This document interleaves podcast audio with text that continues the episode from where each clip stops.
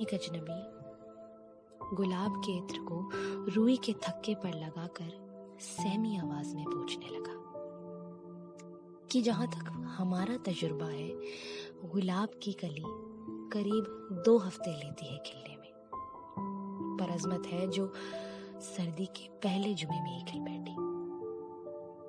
मैं कोई महबूब या रकीब नहीं जो दिल का दर्द और आवाज़ के गुल को पहचान सकूँ। पर शायद कोई और ही मसला है इन शेरो, शायरी और आवाज़ के पीछे। अब दबी सहमी आवाज़ का जवाब झुकी नज़रों से देना चाहा।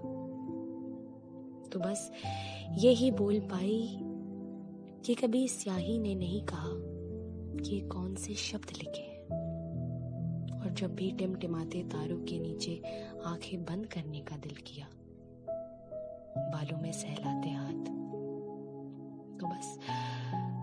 सुबह तकिया गीला ही मिला। बस फिर क्या?